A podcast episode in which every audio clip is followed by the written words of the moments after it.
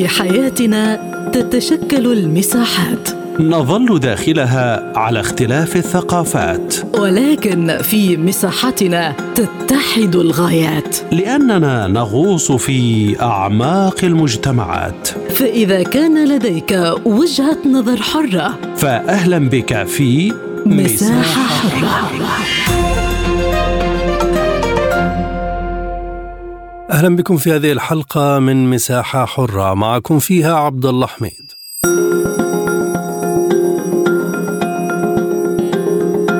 زيارات متكررة بين القاهرة وأنقرة بحث فيها المسؤولون سبل إنهاء كافة الخلافات العالقة التي تسببت على مدار عقد ماض في توتر العلاقة بين مصر وتركيا.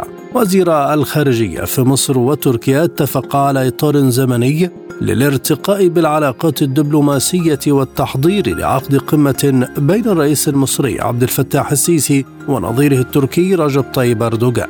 وزير الخارجية التركي مولود تشاووش أوغلو شدد على أن التعاون مع مصر مهم لاستقرار المنطقة، خاصة في الملف الليبي الذي يتطلع الجانبان لإنهائه من خلال التعاون بينهما، وكذلك إحياء العملية السياسية في سوريا مع التأكيد على حماية أمن تركيا وإنهاء ما اعتبره إرهابا ضدها.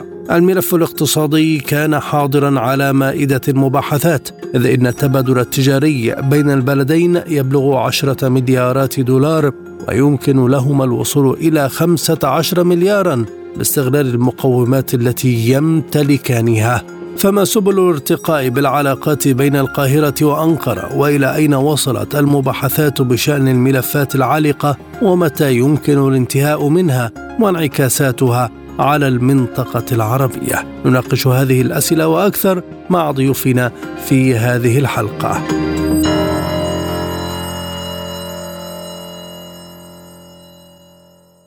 من القاهرة ينضم إلينا الدكتور أسامة السعيد، الكاتب الصحفي ومدير تحرير جريدة الأخبار. أهلا بك سيد الكريم. بداية، كيف ترتقي العلاقات الدبلوماسية بين مصر وتركيا في ظل الزيارات المتبادلة على المستوى السياسي؟ أولا، الزيارات المتبادلة أسهمت بشكل واضح في تحسين الأجواء في العلاقة ما بين القاهرة وما بين أنقرة، خاصة في ظل ال ال الانكسار الكبير لحاجز الجليد الذي كان يعتري العلاقة بين البلدين بعد لقاء الرئيس المصري عبد الفتاح السيسي ونظيره التركي رجب طيب أردوغان على هامش افتتاح بطولة كأس العالم لكرة القدم في قطر نهاية العام الماضي. وأعتقد أن منذ هذه اللحظة والعلاقات تسير بشكل ينبئ بأن هناك إمكانية لتطبيع كامل للعلاقات في الفترة المقبلة. شاهدنا على مدى الستة أسابيع الماضية زيارتين لوزير الخارجية المصري سامح شكري إلى تركيا، وتخللتها زيارة أيضا لوزير الخارجية التركي إلى القاهرة. وبالتالي أتصور أن هذه الزيارات المتبادلة مؤشر مهم على إمكانية استعادة العلاقات المصرية التركية للزخم الطبيعي الذي سبق عام ألفين وثلاثة عشر، والذي كان واحدا من المراحل الفارقة في العلاقات بين البلدين. دكتور، هل تأخر التطبيع بين البلدين بشكل كامل، وما أسباب هذا التعطل إن اعتبرناه كذلك؟ يعني لا أعتقد أن هناك تأخرا، ولكن كانت هناك مجموعة من الملفات، لأنه كما تعلم ويعلم السادة المستمعين أنه في النهاية العلاقات بين الدول هي تعتمد على مجموعة من الثوابت والمرتكزات، بالإضافة إلى تحقيق مجموعة من المصالح. الحقيقة أنه التوتر والجمود في العلاقات بعد ألفين وثلاثة عشر كان من الصعوبة بمكان أن يتم تجاوزه بسهولة. كانت هناك ضرورات ملحة لأن يتم تهيئة الأجواء مرة أخرى، خاصة في ظل المواقف الأيديولوجية التي اتخذتها تركيا في بعض الأحيان، ودعمها لجماعة الإخوان المصنفة إرهابية في مصر، وإيوائها لمجموعة من العناصر والقيادات التابعة لهذه الجماعة، واتخاذ الأراضي التركية منصة لمنابر إعلامية إخوانية هاجمت الدولة المصرية واستخدمت للإضرار بالمصالح المصرية. وبالتالي كان من المهم أن يتم حلحلة هذه الملفات، أن يتم تجاوز هذه الصعوبات، حتى يمكن الحديث عن تطبيع الأمور. أيضا لا تقتصر فقط على الإطار الثنائي، ولكن بحكم أن مصر وتركيا بلدان لهما ثقل إقليمي كبير، كانت هناك أيضا مجموعة من الملفات الإقليمية التي يجب يجب أن يتم اتخاذ إجراءات لتحسين التوافق أو تحسين المواقف بشأن هذه الملفات، وأتحدث هنا تحديدا عن ملفين أساسيين، الملف الليبي وملف الأمن في شرق المتوسط. وبالتالي كل هذه الملفات ملفات مهمة كان يجب الانتظار والتريث لحين استكشاف النوايا، التوافق حول مرتكزات في هذه الملفات قبل أن يتم الانطلاق نحو تطبيع كامل للعلاقات. وبالتالي لا أعتقد أن التطبيع تأخر، ولكن كانت تهيئة الأجواء بالنظر إلى صعوبة هذه الملفات وتشابك عدد من العناصر الموجودة في هذه الملفات كان لابد من التريث والتأني في معالجة الأمور قبل اتخاذ إجراءات لتطبيع العلاقات بين البلدين. ماذا قدمت أنقرة في الملفات الملحة للقاهرة، خاصة التي كانت عنوانا كبيرا في تذبذب العلاقة مع تركيا؟ يعني أولا فيما يتعلق بالعلاقات الثنائية، أولا دعني أقول أن القاهرة تعاملت بهدوء بحكمة لم تسمح لانعكاس التوتر السياسي بأن ينعكس على العلاقات الاقتصادية، وأعتقد أن دي أنه هذه كانت ورقة من الأوراق المهمة اللي ساهمت في استعادة العلاقة. أنقرة في المقابل تغيرت سياستها، ومن يراجع المواقف التركية وخاصة المواقف الرئاسية التركية يدرك حجم التحول والتغير في مواقف أنقرة، من دعم أيديولوجي واضح، من هجوم حاد على السياسة المصرية وانتقاد دائم للقيادات المصرية، إلى تحول لتهدئة للحديث عن دور مصر، عن قيمة مصر الإقليمية والرغبة التركية في استعادة العلاقات المتبادلة. أيضا القرارات التي اتخذتها تركيا فيما يتعلق بوقف التصعيد من جانب المنابر الإعلامية الإخوانية، ورأينا على مدى العامين الماضيين مواقف من جانب السلطات التركية في توقيف مجموعة من العناصر الإخوانية التي لم تلتزم بالتهدئة مع الدولة المصرية، ترحيل لمجموعة من قيادات الإخوان عن الأراضي التركية. هذا فيما يتعلق بالملفات الثنائية. في الملفات الإقليمية أتصور أن التزام تركيا بالخط الأحمر الذي وضعه الرئيس المصري في فترة سابقة في الأوضاع في ليبيا، وعدم تجاوز هذا الخط الأحمر من قبل قوات الغرب نحو الشرق أو العكس، التهدئة فيما يتعلق بدعم الميليشيات المسلحة، ما يتعلق أيضا ببعض المواقف التركية البناءة أو الإيجابية فيما يتعلق بالعلاقة مع اليونان وقبرص.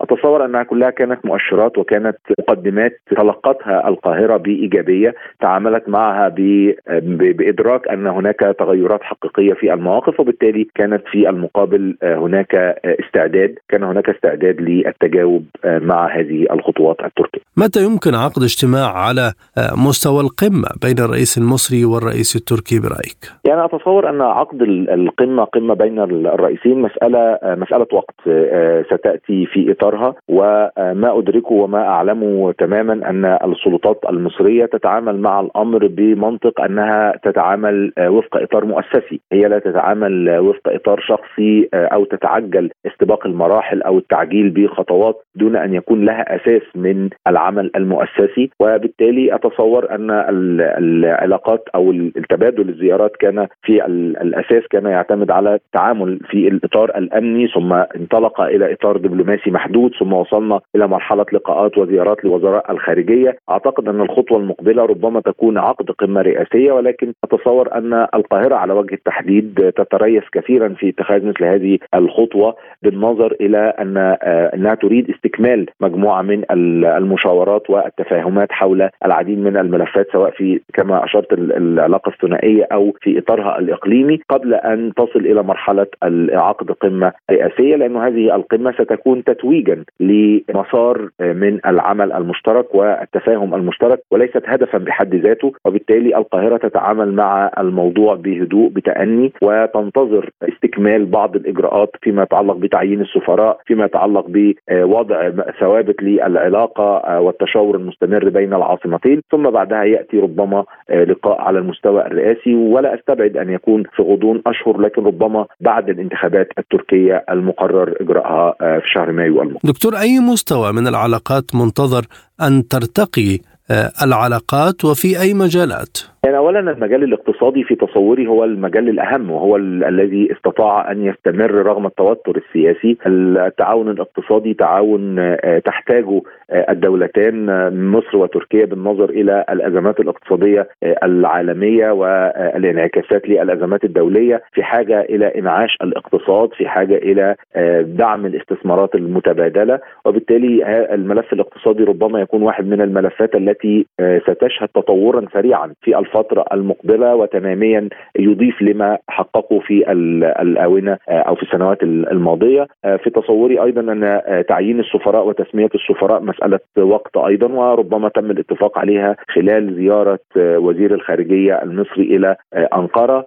المسألة أيضا ربما تصل إلى عقد لقاءات إقليمية بتعاون مع عواصم وازنة في الإقليم، أتحدث هنا عن على سبيل المثال دول الخليج، السعودية، الإمارات، وبالتالي يمكن أيضا الارتقاء بالعلاقة ما بين القاهرة وأنقرة إلى إطار إقليمي أيضا، من خلال أيضا التعاون في ملفات أو أن تسهم القاهرة في تحسين وجود أو تحسين الأمور في ملفات متعلقة بالعلاقات التركية العراقية، العلاقات التركية السورية. نتحدث أيضا عن منتدى شرق المتوسط. منتدى شرق المتوسط هو مؤسسة كان لمصر دور حاسم في إنشاء هذه المؤسسة، وهي تستضيف مقرها. أتصور أيضا أن ربما مع بعض التهدئة الأجواء وتبريد للأزمات بين في العلاقات ما بين تركيا واليونان وقبرص، ربما نشهد تطورا على هذا المستوى يمكن من خلاله ضم تركيا بشكل أو بآخر إلى مؤسسة أو المنتدى شرق غاز منتدى غاز شرق المتوسط. وأتصور أن هذه ستكون خطوة كبيرة تحتاجها تركيا للتعاون وللاستثمار في مجال الطاقة، وبالتالي تصور أن العلاقات يعني يمكن أن تكون أو تتخذ منحى إيجابي ومنحى متطور بشكل كبير في الفترة المقبلة إذا ما حسنت النوايا، وأتصور أن هناك إرادة سياسية لدى الطرفين في تنمية وتطوير هذه العلاقات بشكل يعكس المصالح المتبادلة، وأيضا يوقف التوتر الذي حدث وينهي ويغلق هذه الصفحة إلى الأبد. شكرا جزيلا لك دكتور أسامة السعيد، الكاتب الصحفي ومدير تحرير جريدة الأخبار، كنت معنا من القاهرة. من اسطنبول ينضم إلينا الباحث السياسي السيد محمد طاهر أوغلو. أهلا بك سيد الكريم. ما هي محددات الارتقاء بالعلاقات بين مصر وتركيا برأيك؟ أهلا بكم، شكرا على الاستضافة. كما تعلمون تركيا ومصر قطعتا شوط كبير على طاولة المفاوضات، تقريبا بدأت أواخر عام ألفين وعشرين وبزخم أكبر ألفين وواحد وعشرين، والمحادثات التي جرت على مستويات منخفضة، وأخيرا التطور الأخير الذي رأيناه متجسدا في لقاء وزيري الخارجية. ما أريد أن أقوله هو أن هناك نية لدى القاهرة وأنقرة على حد سواء في تحسين العلاقات والوصول بها إلى مطاف أفضل. بمعنى آخر الأمر لا يتعلق بموقف أحادي سواء من طرف تركيا أو من طرف مصر. فهناك البعض مثلا يقول بأن تركيا تسعى إلى تطبيع العلاقات مع مصر لأن لديها مثلا مصلحة في شرق المتوسط، ولكن ما يبدو واضحا هو أن كلا البلدين لديهما نفس النية ونفس الإرادة من أجل تطبيع العلاقات.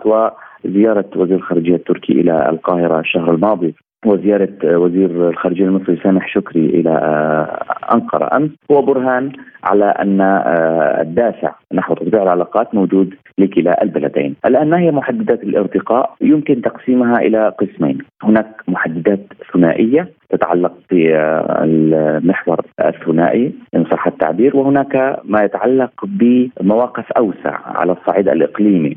الملفات الثنائية أهمها هو التبادل التجاري، ورأينا بعد المحادثات التي بدأت بين أنقرة والقاهرة كيف ارتفع حجم التبادل التجاري بين البلدين. هناك الشراكة في الاستثمارات، هناك تشجيع تركيا على الاستثمارات في مصر، وكلا الطرفين مستفيدين بضرورة بطبيعة الحال.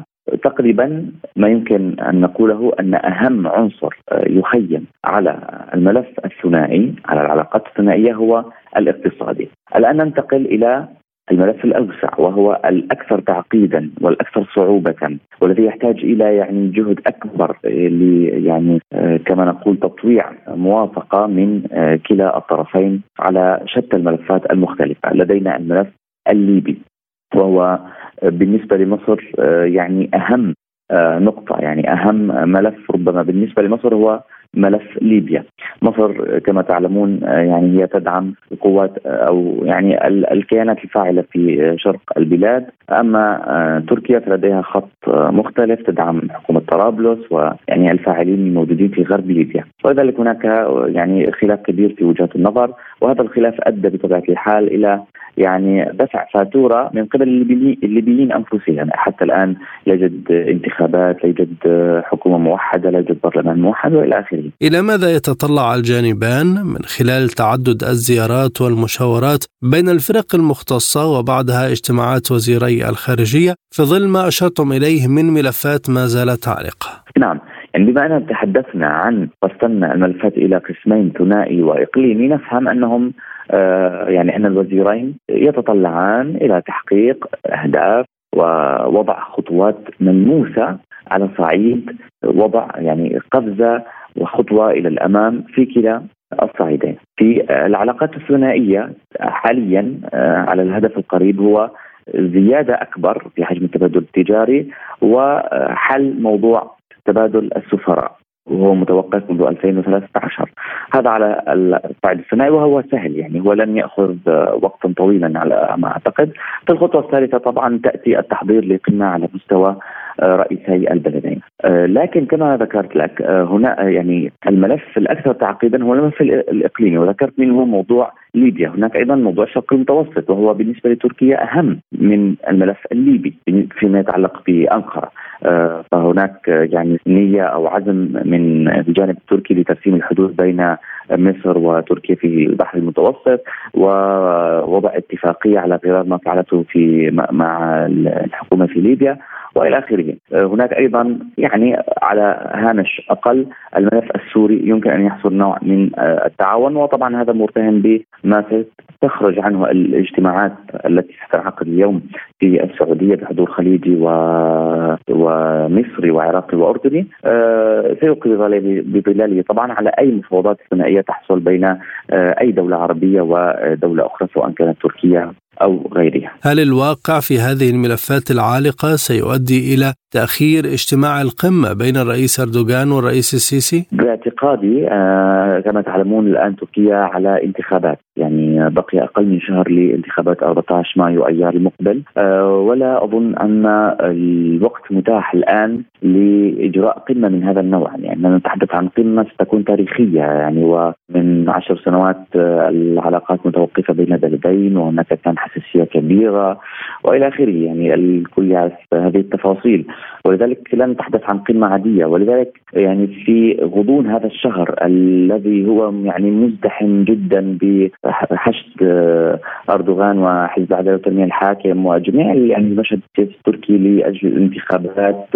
التي هي أيضا بالمناسبة انتخابات ستكون تاريخية ومصيرية، يعني لا أعتقد أن تركيا الآن مستعدة لمثل هذه القمة. من المحتمل إذا فازت حكومة العدالة والتنمية وأردوغان أن تكون القمة مع السيسي على رأس أو أبرز الأجندة لدى الحكومة التركية الجديدة. وزير الخارجية تشاووش أوغلو تحدث عن أن التعاون مع مصر سيفضي لاستقرار المنطقة، فهل قدمت أنقرة خارطة طريق معينة لبحثها مع القاهرة والطرف العربي؟ قدمت خارطة طريق، كلا البلدين قدمتا يعني وجهات النظر والرؤى التي يرينها أو يرونها يعني فيما يتعلق بملفات المنطقة، سواء خلال المحادثات التي جرت بين تشاووش أوغلو وسامح شكري أو المحادثات التي سبقت ذلك وعلى مستويات أقل مثل نواب وزارة الخارجية وما شابه.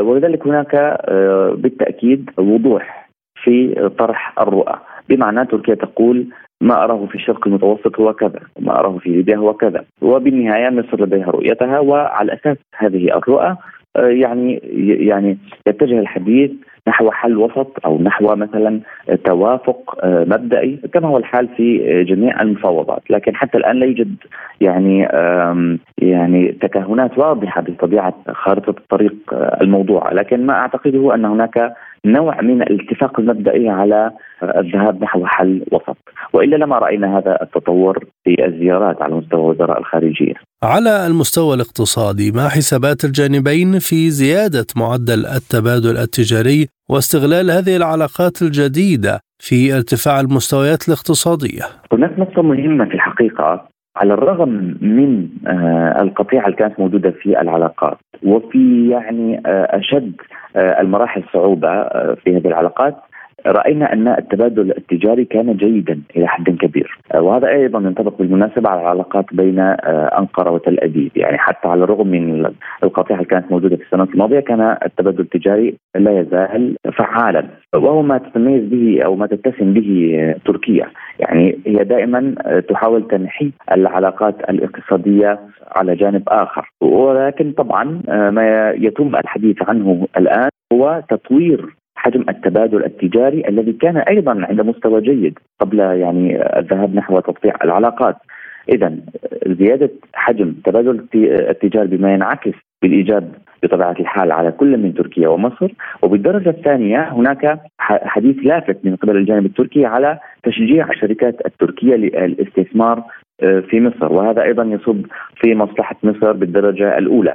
كما طبعا ستستفيد يعني الشركات التركية، يعني سيكون لها سوق جديد، ومصر يعني كدولة إقليمية وموقعها الجيوستراتيجي وإلى آخره هي دولة مهمة وسحبة عوائد على الصعيد الاقتصادي للاستثمار. نعم، يعني الآن على المنح الاقتصادي هذين الملفين، التبادل التجاري وتشجيع الشركات التركية على الاستثمار في مصر. شكرا جزيلا لك سيد محمد طاهر أوغلو الباحث السياسي، كنت معنا من اسطنبول. من عمان إذن ينضم إلينا كذلك الكاتب والمحلل السياسي الأستاذ حمادة فراعنة. أستاذ حمادة أهلا بك. ما هي الارتدادات المتوقعة لعودة العلاقات بين مصر وتركيا على الوضع في المنطقة؟ نعم، أولا هنالك مناخ دولي يسير بالاتجاه الإيجابي، وهذا هذا الاتجاه الإيجابي يسير باتجاه إنهاء التفرد الأمريكي بعد هزيمة الاتحاد السوفيتي في الحرب الباردة، حيث أن روسيا تعمل من أجل استعادة مكانتها كما تستحق، ولذلك جاء الاجتياح الروسي لأوكرانيا من أجل تحقيق غرضين. الغرض الأول هو استعادة أراضيها التي تدعي أنها هذه الأراضي هي ملك لها، ولأن غالبية سكانها من الروس، وثانيا تعمل من أجل إنهاء نتائج الحرب الباردة. ولذلك هذا المناخ الحقيقة عمال يسود المجتمع الدولي، ومن هنا نجد أن هنالك مناخات إيجابية، وخصوصا في منطقتنا العربية. نحن كعرب نتصادم مع ثلاثة بلدان محيطة بالعالم العربي، تركيا وإيران وإثيوبيا، ولذلك هنالك مناخ جديد، مناخ المصالحات. والحقيقة أن روسيا والصين قد حققتا نتائج إيجابية في فرض وفي إيجاد مناخ إيجابي في المصالحات، وبالتالي روسيا بادرت عدة مرات في خلق مصالحة بين تركيا وإيران والعراق وسوريا، واليوم نتائج هذه المصالحات نجد يعني هذا التجاوب المصري التركي. مصر وتركيا من البلدان التي لها مكانة يعني في في منطقتنا، ولذلك جاءت يعني هذه المبادرة، جاءت جاءت هذا التوجه انعكاسا لهذا المناخ الدولي، وخاصة بعد أن حققت أيضا الصين إلى جانب روسيا، حققت المصالحة السعودية الإيرانية، والتي فعلا وحقا ستنعكس إيجابا على المنطقة، إضافة إلى استعادة العلاقات الخارجية التركية. من هنا أعتقد أن العلاقات التركية المصرية هي تتويج لهذه المناخات وجزء من هذه المناخات.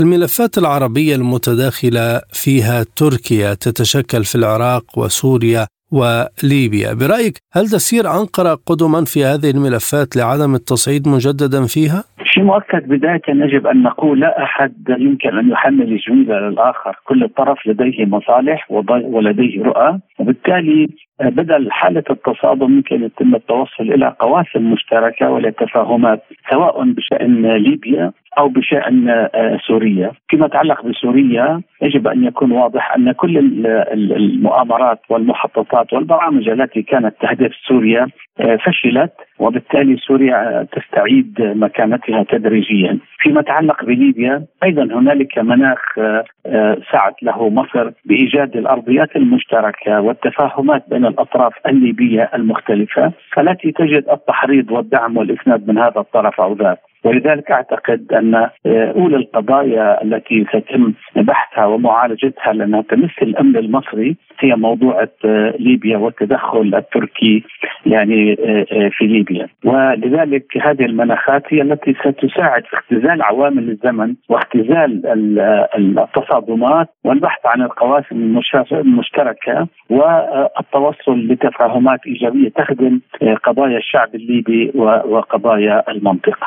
لكن في الملف السوري تركيا لا تريد الخروج من الأراضي التي تتواجد فيها وتعتبر الأكراد أو جزء منهم إرهابيين، هل تتعقد الأمور مع دمشق في ظل الجهود المبذولة لتطبيع العلاقة بين البلدين؟ بداية كعربي أقول لك بكل صراحة وبكل وضوح قضية الكرد قضايا قضية عادلة، سواء في سوريا أو في العراق أو في إيران أو في أي مكان. هنالك ظلم فادح واقع على الأكراد وتسلط واضح، وبالتالي العراق هو البلد الوحيد الذي أعاد للكرد جزءا من كرامتهم وقوميتهم وحكمهم لأنفسهم، وهذا يجب أن يكون أيضا في سوريا وفي تركيا وفي إيران، ولذلك هذا قضية معقدة. ولكن تركيا طالما هي موجودة على الأراضي السورية ستكون مرغبة لاحقا إما بالدبلوماسية أو بالمقاومة استعادة هذه الأراضي لسوريا. ومع الأسف الشديد هنالك تفاهم سوري تركي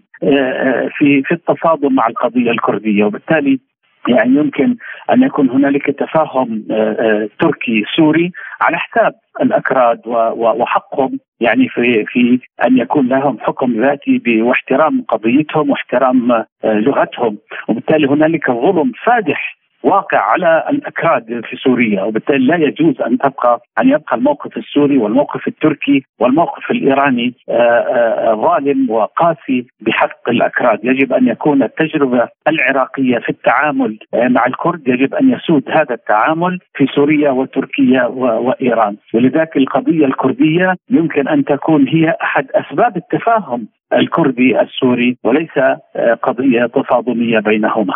أستاذ حمادة، كيف يمكن قراءة الرغبة السياسية في التهدئة بالمنطقة من جميع الأطراف بعد أكثر من عقد من الحروب والخلافات حتى وإن كانت بالوكالة؟ هي حروب حروب بينية ومدمرة ولكنها مبرمجة من قبل الأمريكيين، وبالتالي الفشل الأمريكي بدءا بسوريا لأن الأمريكيون نجحوا عبر الدعم والتخطيط والبرمجة والمطالبة الإسرائيلية، دمروا العراق ودمروا سوريا ودمروا ليبيا، وبالتالي يعني فرضوا التطبيع العربي مع المستعمرة الإسرائيلية. ولكن الفشل الأمريكي في سوريا كان واضح وصمود سوريا كان واضح بسبب الدعم الروسي الإيراني، ولذلك يعني هذه الحروب البينية ستتوقف بسبب فشل البرامج وتحقيق هذه البرامج. يعني فيما يتعلق بالمستعمرة الإسرائيلية لقد نجحت بتدمير سوريا والعراق وليبيا وغيرها، ولكن فشلوا في سوريا، ولكن نجاحهم في سوريا أنه تم تدميرها وخرابها، وبالتالي تحتاج لسنوات طويلة حتى تستعيد اقتصادها ومكانتها وعودة شعبها المشرد بالملايين يعني خارج سوريا في الأردن وفي لبنان وفي تركيا وفي غيرها. القضية الفلسطينية هل تدخل في الجهود المبذولة للبدء في تسويات مع الإسرائيليين أم ستكون بعيدة عن ما يجري من تطورات؟ في ظل المعطيات الحالية من الصعوبة الحديث عن وجود تسويات بسبب العاملين، العامل المستعمرة الإسرائيلية والعامل الفلسطيني. شكرا جزيلا لك أستاذ حمادة فراعنة، الكاتب والمحلل السياسي، كنت معنا ضيفا كريما من عمان. شكرا لكم مستمعين الكرام على حسن المتابعة، طابت أوقاتكم. كنت معكم في هذه الحلقة عبدالله حميد، إلى اللقاء.